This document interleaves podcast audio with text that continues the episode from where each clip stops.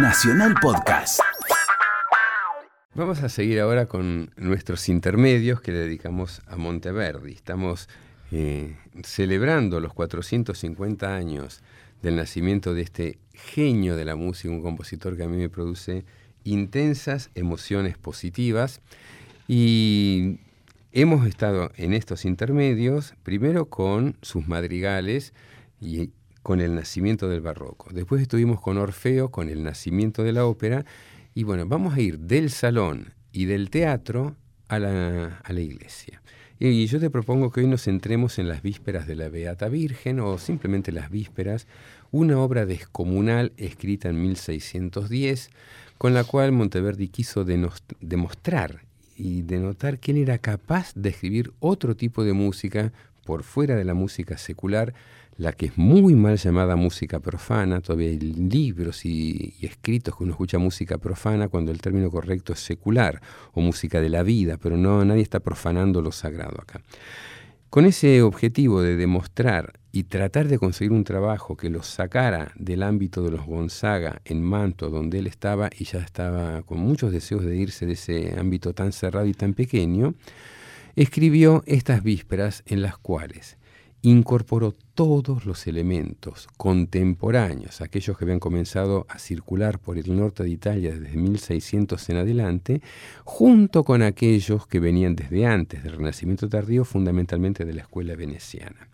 Te voy a aclarar un poco todo esto que acabo de decir y no sabéis cómo me estoy conteniendo para no hablar de la coronación de Popea. Pero cuando me encuentre con Boris y con Margarita no sé qué tendrán ellos planificado hablar, pero voy a hablar de la coronación de Popea en la apuesta maravillosa que hicieron los Marcelos, el Birman y el Lombardero. Pero eso lo dejamos entonces para el final del programa cuando hagamos el pase con Boris y Margarita hacia Ruta Nacional Clásica. Te estaba diciendo que en 1610 escribió esta obra descomunal que no solamente es una obra ciclopia, sino que además es el catálogo de todas las músicas que circulaban en el norte de Italia entre 1600 y 1610. Por un lado, Monteverdi abreva y trae a colación lo que era el canto policoral de la escuela veneciana, aquella que había surgido en 1542-43, cuando Adrián Villert se radicó en Venecia y que tuvo su culminación dentro del periodo del Renacimiento en las manos de Giovanni Gabrieli.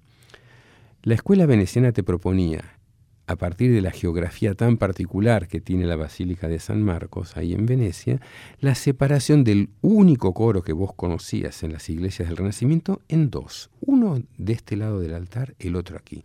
Pero también tenemos alturas y lugares donde ponerlos arriba, entonces había tres coros y cuatro coros, y, esta, y este canto estereofónico, para decirlo en términos más contemporáneos, aunque ya es, una, es vetusto por donde vos lo veas el término estereofónico, la cuestión es que esa canto policoral se instaló y se desparramó no solamente desde Venecia para el norte de Italia, sino a través de alumnos de Gabrieli para Austria y, hasta, y con Schütz hasta la Alemania luterana también.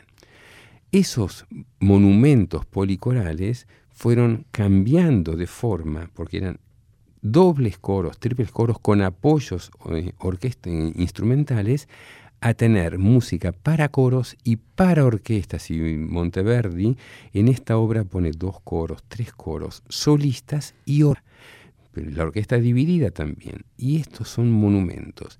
En las vísperas, los salmos fueron musicalizados en el estilo veneciano a la, a la Monteverdi, es decir, con la base de Gabrieli, pero con todas las incorporaciones novedosas de en la incorporación del estilo concertado, el estilo concertato, con el cual vos tenés orquestas que coinciden y combinan y se contraponen a las voces. Pero además, entre estos salmos policorales, hay cantos solistas, para una, para dos, para tres voces, y a esos cantos solistas, en el, el marco de las vísperas, Monteverdi lo llamó concierto. ¿Por qué concierto? Concierto también Viadana había escrito en 1600 los conciertos eclesiásticos, que son obras para solista y acompañamiento de bajo continuo. Concierto es concertar, no es oponer como vos lo crees el concierto para violín y orquesta, eso viene mucho después. En el marco del barroco inicial, concierto es una obra para una voz o dos voces solistas y bajo continuo. Y vamos a ir por partes. Yo te propongo escuchar de las vísperas primero un salmo. Vamos a escuchar el Dixit Dominus, que es el Salmo 109, en, la cual, en el cual Monteverdi trabajó de una manera muy peculiar. Hay, un hay solistas, hay doble coro y hay orquesta. Y vas a escuchar una música maravillosa que te va a envolver y que vas a disfrutar intensamente es el, no es el comienzo de las vísperas, es uno de los números iniciales. Primero está el canto del chantre que está llamando a escuchar las vísperas, después, y después aparece el Dixit Dominus. Vamos a escuchar Dixit Dominus, Salmo 109 de las vísperas de la Beata Virgen de Monteverdi. Los solistas te los va a decir después, hay sopranos, hay contratenores y tenores barítonos. Cristian se va a lucir con su dedo entablillado, te va a nombrar quiénes son cada uno de ellos. Yo lo que te digo es que el coro es el coro Monteverdi, es el English Baroque Soloists y es una versión discográfica histórica y memorable de John Elliott Gardiner.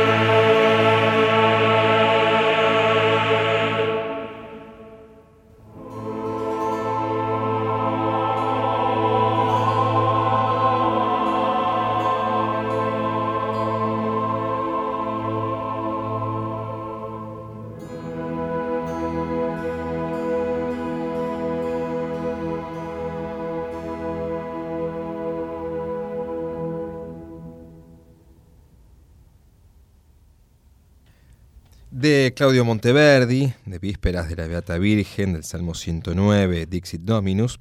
Escuchamos a las sopranos Gil Gómez y Felicity Palmer, al contratenor James Bowman, a los tenores Robert Tier y Philip Langridge, el barítono John Shirley Kirk, el bajo eh, Michael Rippon, junto al coro Monteverdi y The English Baroque Soloist, dirigido por John Elliott Gardiner.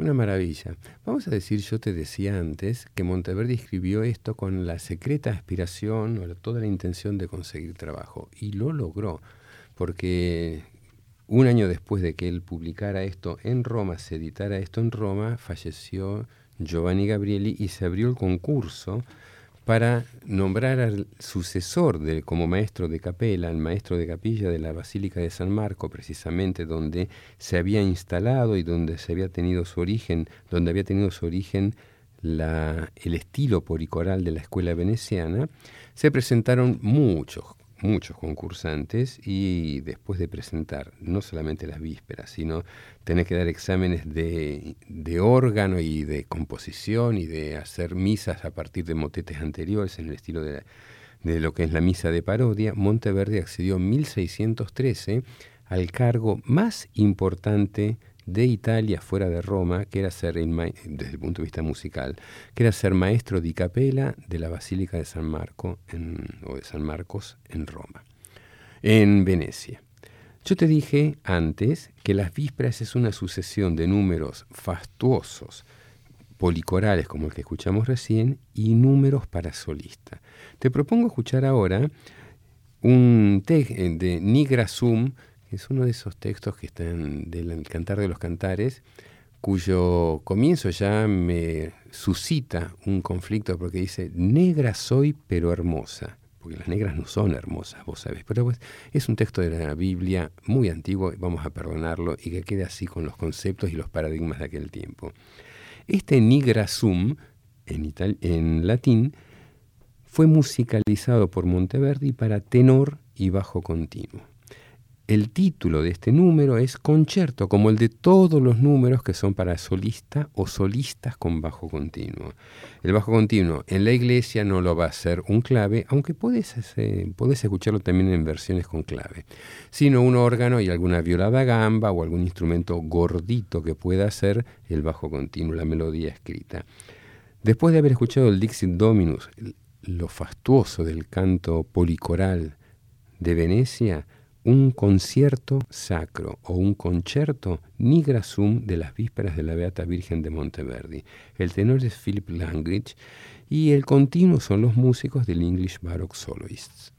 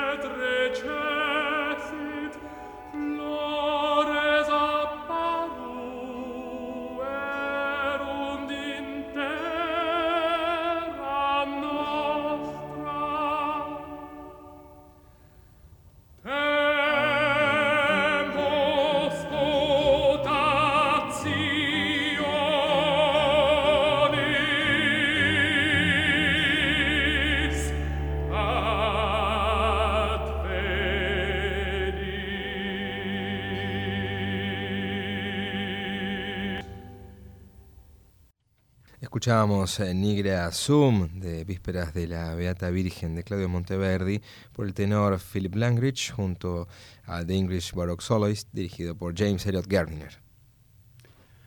Estuvimos con Monteverdi y seguiremos estando con Monteverdi.